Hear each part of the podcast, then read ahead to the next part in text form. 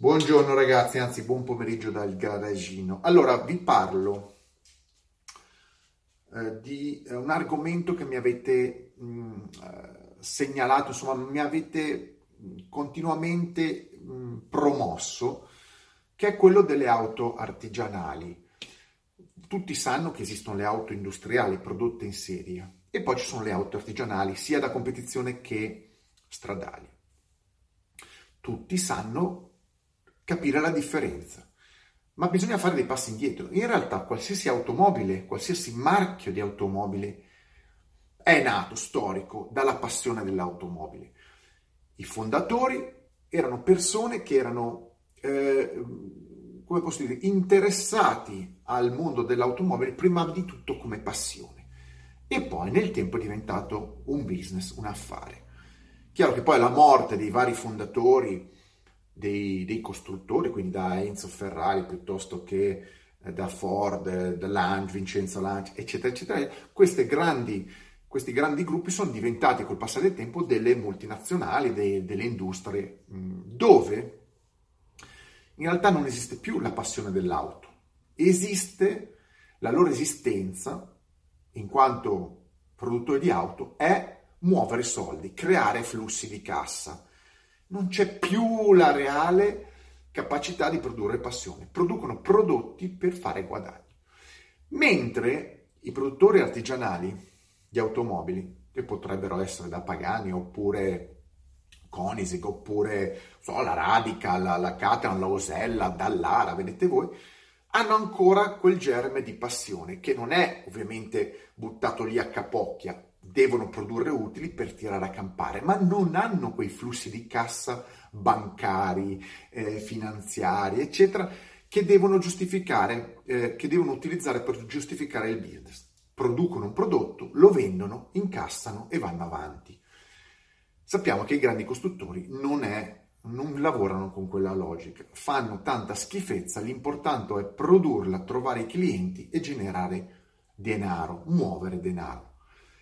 Poi la gente mi dice, sì, ma chi glielo fa fare a questi produttori di auto artigianali che sono immensamente più numerosi? Ecco, la gente pensa che i costruttori di auto siano tanti, sono tantissimi, ma i costruttori di auto artigianali sono ancora di più, sono 10 volte di più, non so, 20 volte, 30 volte di più, non c'è neanche da paragonarli. Come fanno questi piccoli costruttori di auto a sopravvivere, come fanno a iniziare, come fanno a inserirsi. È un semplice fatto. Si danno da fare. allora, partiamo col presupposto che chiunque, chiunque può costruire un'auto. Cioè chiunque di voi che mi sta seguendo può costruire un'auto, produrla e metterla in vendita. Perché quando uno mi dice, eh, ma no, no, no, no, chiunque, come fanno eh, le omologazioni? No, chiunque. Allora, costruire l'auto è una cosa. Fare un processo di omologazione, un processo di produzione industriale è un'altra cosa. È chiaro che quando si, si parla di costruire un'auto artigianale si parla di alcuni aspetti molto particolari, che non sono quelli industriali. Un'auto industrializzata ha un tipo di percorso. Un'auto prodotta in piccola serie sia da, da gara che da, da, strada, ha totalmente un'altra logica. È, come vi potrei dire, è come produrre un, del gelato artigianale e del gelato industriale. Più o meno la logica è quella. E, voglio dire, ci sono delle, delle, dei percorsi diversi, prodotto industriale da prodotto artigianale. Potrei fare mille esempi, però, giusto per rendere l'idea. Quindi, se volete fare un'auto, chiunque di voi può farla. Ovviamente, auto artigianale. Eliminate il concetto di auto industriale. Non potete per semplici budget. Oggi è talmente elevato il, diciamo, la soglia d'ingresso economica che nessun come posso dire, che nessuna persona normale, ma anche straricca, può entrare, a meno che non ha degli appoggi enormi da banche, da finanziatori pesanti, da stati, eccetera. Quindi, volete costruirvi la vostra macchina, dovete scegliere cosa fare, se è un'auto da gara piuttosto che un'auto stradale. Molte volte coincide, cioè la, sono molto simili i modi di costruire un'auto stradale, un'auto da gara col di base sono molto, molto, molto simili una, a livello artigianale. Cambiano poi i dettagli finali per metterla in strada piuttosto che per renderla funzionale e competitiva nelle competizioni. Ipotizziamo di lasciare stare il discorso competizioni che ha tutta una sua logica molto legata poi al tipo di competizione. Partiamo con una macchina in teoria stradale, che potrebbe essere una Super 7 o una macchina simile alla Lotus. Cosa ci vuole per costruire una macchina di questo tipo? Ecco, prendiamo la Lotus. La Lotus è una macchina molto semplice, chiunque potrebbe rifarla. Ci sono vari, eh, vari pacchetti da considerare, perché io li chiamerei proprio pacchetti, pacchetti di, cons- di, di costruzione. Allora, se noi pensiamo a una macchina, ci vuole prima di tutto la conoscenza telaistica, cioè un telaio, un telaio, che poi voi lo volete fare in tubi d'acciaio, uno space frame, in vasca d'alluminio, vasca di carbonio, eh, pannellato, insomma, vedete voi, un telaio. Un telaio serve per poi montare tutta la componentistica. Quindi il primo pacchetto è il pacchetto telaio, che poi possiamo estendere, estendere al concetto di pacchetto sospensioni, cioè di solito triangoli sovrapposti, quindi coppie di braccetti che vengono tenuti assieme da un mozzo, ruota, da un hub, da un wishbone, cioè wishbone, i braccetti, ha un hub che è un eh, eh, upright, anzi, un mozzo e poi il portamozzo, il portamozzo e il mozzo. Quindi portamozzo che è attaccato ai due braccetti e mozzo a cui viene attaccata la ruota e i dischi e l'impianto frenante. Diciamo che una base dell'auto, classica per tutte le auto, è questa, il classico rolling chassis, ovvero telaio con tutte le sospensioni, ammortizzatori, braccetti, eh, portamozzi, mozzi, impianto frenante e ruote è la base di qualsiasi macchina. Questo è il primo pacchetto. Se volete costruire un'auto dovete partire da quel pacchetto. A quel pacchetto dovete aggiungerci un pacchetto cosiddetto carrozzeria. Carrozzeria e accessori carrozzeria. Quindi la carrozzeria può essere in vetroresina, in carbonio, in eh, alluminio, materiali compositi vari, eccetera. Ed è pezzi di, di, di, questi materiali, ovviamente con la loro forma, che vengono attaccati al telaio principale e danno la forma dell'auto. Avete capito? Potete avere carrozzerie di tutti i tipi, aperta, chiusa, coupé, due porte, senza porte, e lì sta la fantasia del progettista. Chiaro? O potete non avere neanche la carrozzeria. Guardate l'Aria l'Atom, non ha neanche la carrozzeria. Gli accessori che vanno montati alla carrozzeria e che vengono considerati accessori della carrozzeria o talvolta altri pacchetti perché poi lì molte cose si sovrappongono i vari pacchetti possono essere il pacchetto vetri cioè il windscreen, windshield, il parabrezza, il side, eh, side window, cioè i vetri laterali, il vetro posteriore se c'è, il pacchetto vetri, il pacchetto luci, fari davanti, anteriori, posteriori, laterali, gli specchietti laterali, tutte cose che possono avere forme diverse, avete capito, che possono essere eh, scelte ehm, in maniera, mh, mm, come posso dirvi, autonoma da parte di chi vuole costruire l'auto. L'importante è che eh, rispettino le normative, ma dopo dopo ci entriamo. Ecco, cerchiamo di andare avanti un pezzettino alla volta. Quindi abbiamo pacchetto telaio, pacchetto esterno, body e accessori.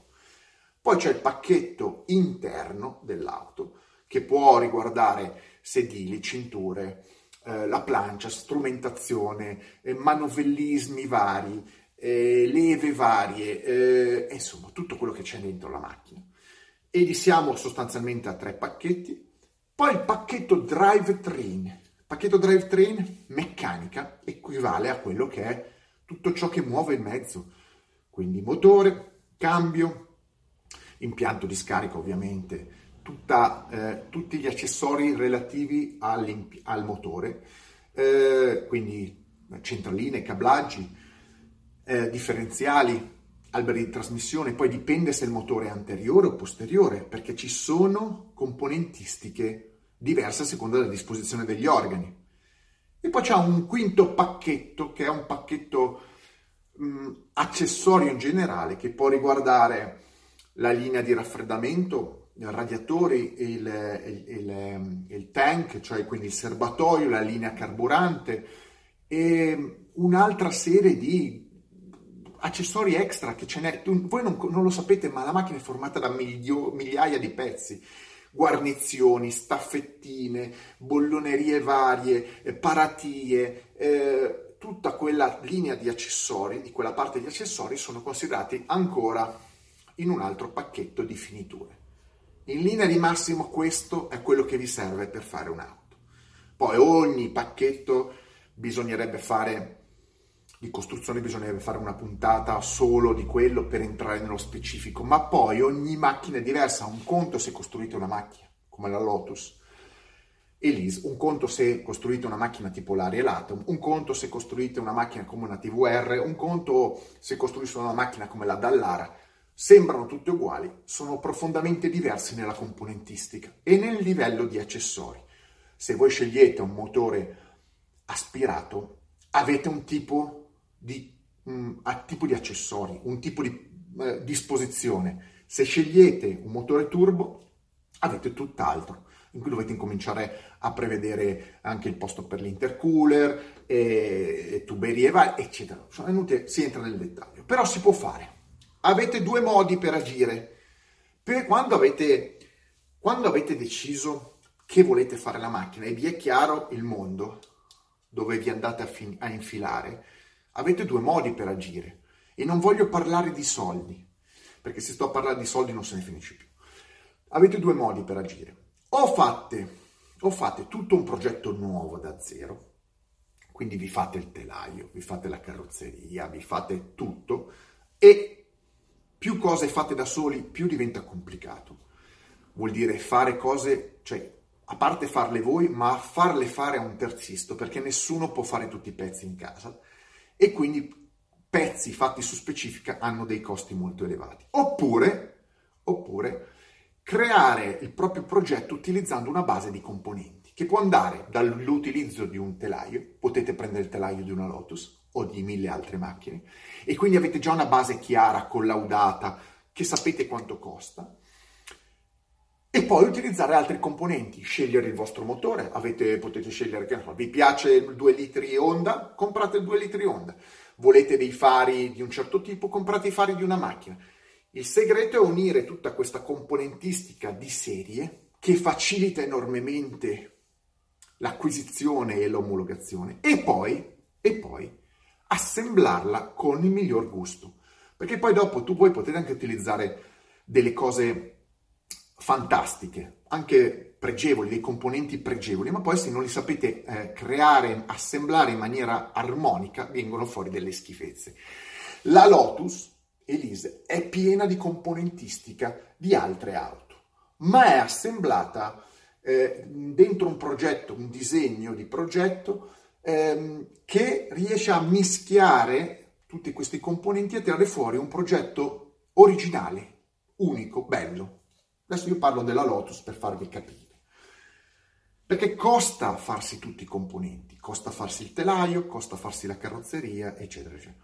Quindi, gran parte della componentistica, se uno vuole fare un'auto, conviene trovarla già prodotta da terzisti che poi grandi costruttori non è che producono tutto loro, fanno fare anche loro fuori. Vi è chiaro? Qualcuno mi dice, ma poi io cosa ne faccio della macchina? Io costruisco la macchina, a chi la vendo? Vabbè, questi sono problemi vostri. Il mondo è grande, potete vendere la macchina dovunque. Se avete un progetto interessante, un prezzo corretto, i clienti arrivano, bisogna fare la promozione. Ma come faccio come le omologazioni, eccetera? Ma non è un problema. Tutte le macchine si targano. Cioè ci sono delle normative che servono proprio per garantire la messa in strada a macchine anche costruite in un unico esemplare. Poi ogni paese ha le sue regole, ogni continente ha le sue regole. Quello che c'è in America non vale in Europa in linea di massima. Però bisogna capire il progetto finale dove vuole mirare, dove si vuole andare. Ecco. Se uno costruisce, ipotizziamo una macchina sportiva in Italia e il suo problema è venderla in Italia, è, ha un tipo di eh, percorso da fare. Ma se il suo problema è venderla negli Stati Uniti, dove c'è il più grande mercato di auto sportive, tutti i problemi che gli italiani hanno in testa non vanno presi in considerazione, perché le normative americane sono diverse da quelle italiane e europee. In America si possono fare molte più cose che in Italia, quindi l'ultimo problema è cosa devo omologare, non, devo, non dovete omologare niente, per entrare in America non serve niente a livello artigianale. Certo, bisogna entrare in un certo modo, è inutile che sto a spiegarvelo qua. Idem in Inghilterra. Chiaro che se voi costruite una macchina per il mercato italiano, il mercato italiano che è arretrato, che non è in grado neanche di gestire una normativa europea, è un paese difficile, però deve accettare, ad esempio, il rimbalzo proprio omologativo verso altri prodotti, perché quando si parla di omologazioni si parla di prodotti di serie. Prodotti artigianali non hanno in linea di massima omologazioni, hanno eventuali certificazioni o targature. Una macchina un unico esemplare si targa, non si omologa. L'omologazione è per una serie di prodotti. Tra la targatura unico esemplare e la produzione in serie industriale c'è anche la produzione omologata di piccole serie, cioè un'omologazione riservata a meno in Europa di mille esemplari che ti dà la facilità di targare un, una macchina in serie, però dall'altra parte essere molto più flessibile di un prodotto industriale. Però bisogna comunque investire soldi e produrne di macchine, ma se ne volete produrre una o cinque non è la direzione giusta. Però voi potete diventare costruttori, potete fare il vostro progetto, potete vendere la macchina nel mondo, così com'è. Quando uno vi viene a dire, bella la macchina, cosa, cosa ne faccio? Non lo so, la vuoi, la vuoi, te la ordini, la ordini, la costruisci. Nessuno ti verrà mai a dire eh, tra gli americani è omologata. Non è un problema degli americani l'omologazione. La prendono e la targano, e così gli inglesi. Il problema dell'omologazione è una fissa, una tara mentale esclusivamente degli italiani, che non è supportata da una reale normativa e organizzazione come ce l'ha la Germania, come ce l'ha l'Olanda, come ce l'ha il Belgio, come ce l'ha la Svezia, come ce l'ha la Spagna, come ce l'ha l'Inghilterra, come ce l'hanno tanti paesi nel mondo, tranne che l'Italia. Vabbè, comunque. Quindi se volete da italiani costruire una macchina made in Italy e venderla nel mondo, lo fate. Pagani lo ha fatto. È arrivato un argentino in Italia e con la mente libera ha detto io costruisco la mia macchina. E lo ha fatto. Non è che ci vuole, lo ha fatto con grandissimi meriti, grandissima bravura, precisione, si è elevato. Però non è che bisogna per forza fare il Pagani. Si può fare una macchina da vendere a 25.000 euro, 50.000 euro. Si può fare. Chiaro, se non avete i soldi di che cazzo stiamo parlando, ecco. Però se uno ha un'idea, ha voglia di fare, si può fare. E il mercato peggiore, se uno da italiano pensa che l'Italia sia il riferimento, sbaglia. A livello artigianale, di produzione e di costruzione l'Italia conta niente. E tanto, tanto meno di acquisto. Se uno fa un prodotto artigianale deve rivolgersi al mondo. Se uno spera di fare un prodotto artigianale in Italia e venderlo agli italiani avete già fallito. Questo ve lo dico da grande esperto. Nessun italiano compra auto artigianali, se non roba usata o eh, roba, non so che proviene, insomma, comunque. Gli italiani non sono consumatori di auto artigianali per cultura, per passione e per mille pippe. I più grandi consumatori di auto artigianali sono i popoli anglosassoni e i popoli del nord Europa. Questo è un dato di fatto. Quindi, chiunque voglia produrre 10 macchine all'anno, 15 macchine, 20 macchine, 50 macchine all'anno, se ha la struttura, i soldi, le idee, lo può fare. Si fa, si rimbocca le maniche, assembla le macchine e le vende in tutto il mondo. Ci vuole un po' di marketing, bisogna sapere le lingue, bisogna sapersi relazionare, relazionare con i, i, i, magazine in giro, ehm, fare video, eventi, eccetera, ma è fattibile. Lo so, è complicato, ma fattibile. Se voi volete diventare dei costruttori di auto schioccando le dita e sognando, non funziona così. Ve lo dico per esperienza. Ci vuole tantissimo lavoro e competenza. E anche se ce l'avete, le prime volte sono grandissimi dolori perché non tutto funziona. Quando iniziate a costruire un'auto, il primo esemplare è il più drammatico, il secondo un po' meno e così via. Arrivato al quinto forse avete capito come funziona quell'auto che avete costruito, se siete veloci di testa. Dal decimo in poi potete dire che avete il controllo della situazione. Dipende sempre quanto siete bravi di zucca e quanto, ci, quanto sono bravi i collaboratori, perché una macchina da soli è molto difficile da costruire. Detto questo, cosa vi devo dire? Mettetemi like, sta like e mega like. Se volete costruire una macchina da soli, artigianali, di qualsiasi tipo, potete farlo, ve lo dico io. Ve lo dico io.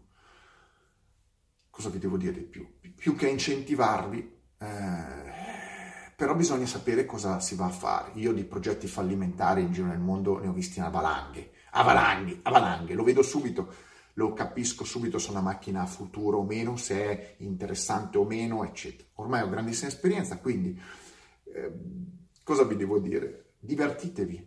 Se volete costruire la macchina dei vostri sogni o che avete in mente, la vita è una, giocatevi le vostre carte. Ciao!